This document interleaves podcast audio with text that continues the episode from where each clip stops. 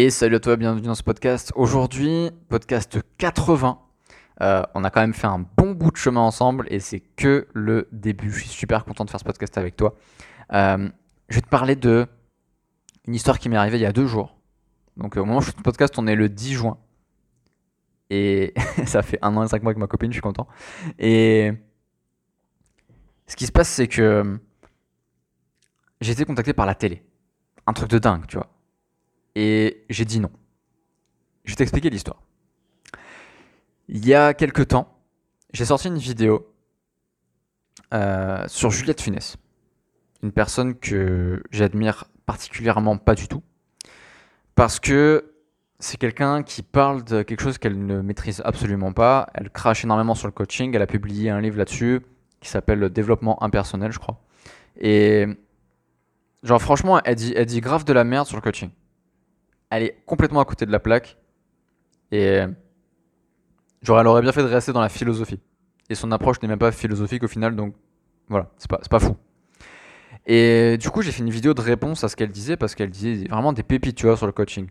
Elle dit des trucs genre, euh, oui, euh, un esprit bancal, ça mérite mieux que euh, un, couillon qui a fait 6 mois, 6 mois ou 12 mois d'études, ou un truc comme ça. Bref, elle est un peu bloquée dans des, dans des, vieux schémas de, vieille école. Et donc moi j'ai fait une vidéo un peu de réaction là-dessus où je décrypte un petit peu ce qu'elle dit. Donc c'est une vidéo qui est émotionnelle. Hein. Je reconnais qu'il y a des moments où je m'emporte un peu. C'est carrément vrai. Hein. Et ce qui se passe, c'est que ben, je reçois un mail, donc il y, a, deux jours de ça.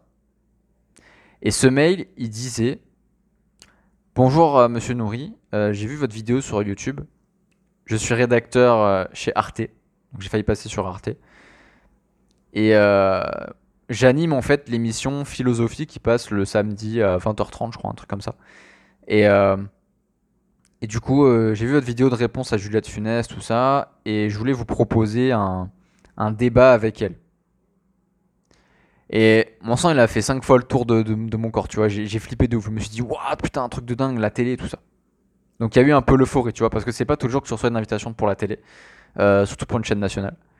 Et je me dis, bon, ok, il faut que je réfléchisse. Parce que la télé, euh, bah, il y a quand même une grosse opportunité là de, de visibilité. Je vais être vu par euh, des millions de personnes et gratuitement. Et à côté de ça, j'envoie le screenshot à, un pote à moi et je le montre à ma copine. Et les deux me disent Fais gaffe, ça pue. Et euh, je me pose un peu les questions, tout ça. Je me dis Ok, Arte quand même. Je veux dire, il y, a du bénéf et tout dessus à, faire. Et je me pose 5 minutes, je réfléchis, je me dis Ok, je vais dire non, je vais refuser. Et je vais refuser pour plusieurs raisons. La première, c'est que je vois une chose c'est que l'émission s'appelle Philosophie et que De Funès, elle est philosophe. Et que s'il m'invite, c'est clairement pas pour me faire plaisir, c'est clairement pas pour s'ouvrir à mon opinion, c'est pour me défoncer. C'est pour faire de l'audimat. Et c'est là que je vois en fait que même les chaînes culturelles, et je suis déçu par Arte du coup, euh, c'est que le mec a bien dit qu'il a vu ma vidéo, tu vois. Donc il a peut-être vu aussi les commentaires à quel point je me fais exploser la tête il a vu à quel point ma vidéo est détestée par les gens de, de, cette école-là. Et je suis ok avec ça. Et le mec s'est dit, ok, je vais le contacter parce que s'il parle comme ça de Juliette Funès et que je le mets en face d'elle, il va y avoir du clash de ouf. Et vu que moi, j'ai jamais fait de plateau télé, je suis jeune, euh, et j'ai pas forcément l'expérience que, que elle, elle peut avoir en philo, sur une émission de philosophie. C'est comme si je me pointais dans un pays inconnu, avec une langue que je parle pas, et qu'on me foutait un adversaire en face de moi, qu'on me disait allez vas-y bateau à mort. Et que j'avais pas d'armes et qu'elle elle avait les armes et le public avec elle. Et je me serais fait, je me serais fait déchirer. Et je suis sûr que ça aurait buzzé en plus. Parce que c'est ce qu'ils cherchent en fait. C'est exactement ce qu'ils cherchent. Ils cherchent de la viande à mettre euh, dans les assiettes des gens qui vont regarder la télé, qui vont se divertir comme ça en regardant des clashs.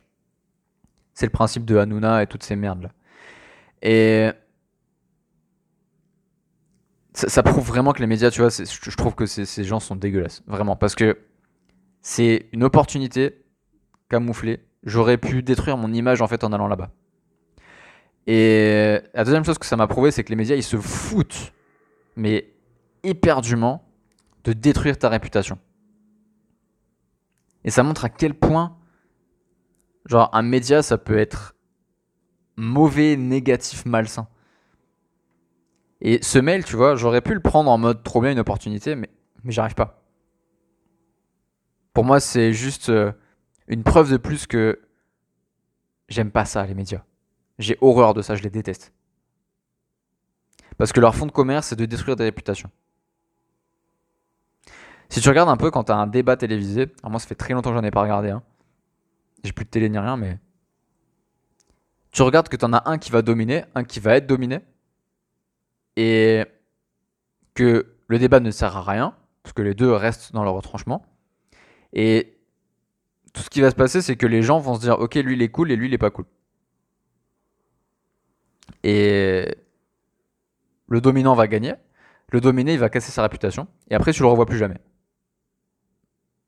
Et c'est ça le truc en fait. C'est que c'est leur fond de commerce aux médias.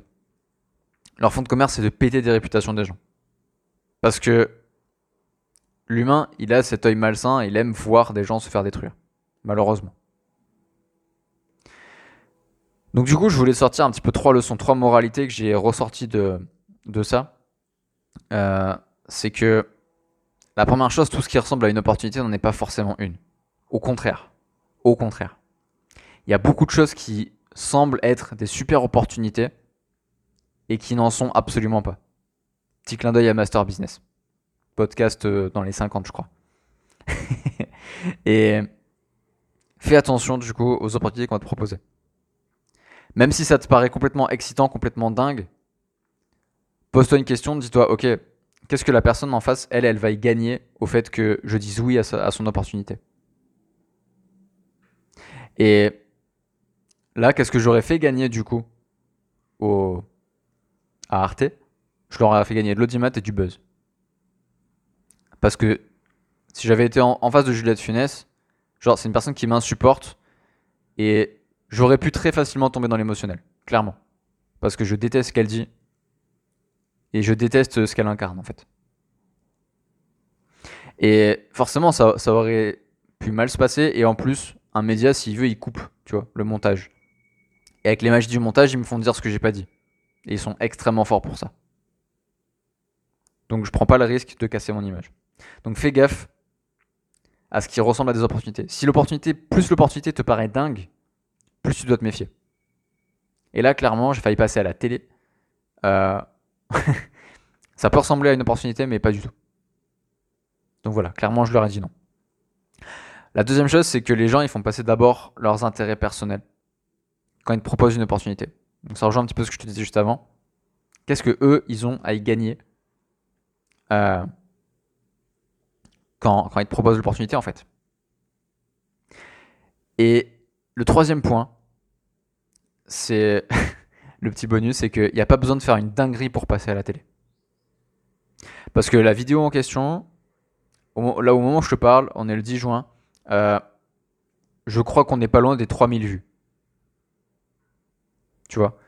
Donc souvent on se dit, ouais, il y a des youtubeurs, ils passent à la télé, mais ils ont fait des millions et des millions de vues.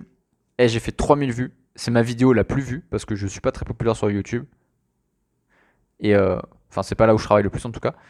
Et bah, ce qui se passe, c'est que t'as pas besoin de faire une folie pour passer à la télé, tu vois. Et je te démystifie la télé. C'est pas si dingue en fait. C'est pas si dingue de passer à la télé. Mais t'as pas besoin de faire grand chose. Il suffit de un petit contenu, d'une collaboration, d'une rencontre pour ce que j'appelle le skyrocket. Le skyrocket pour moi c'est le tout petit truc qui fait que bah, t'exploses. Tu, pars euh, super haut d'un coup, tu vois. C'est une, hyper croissance.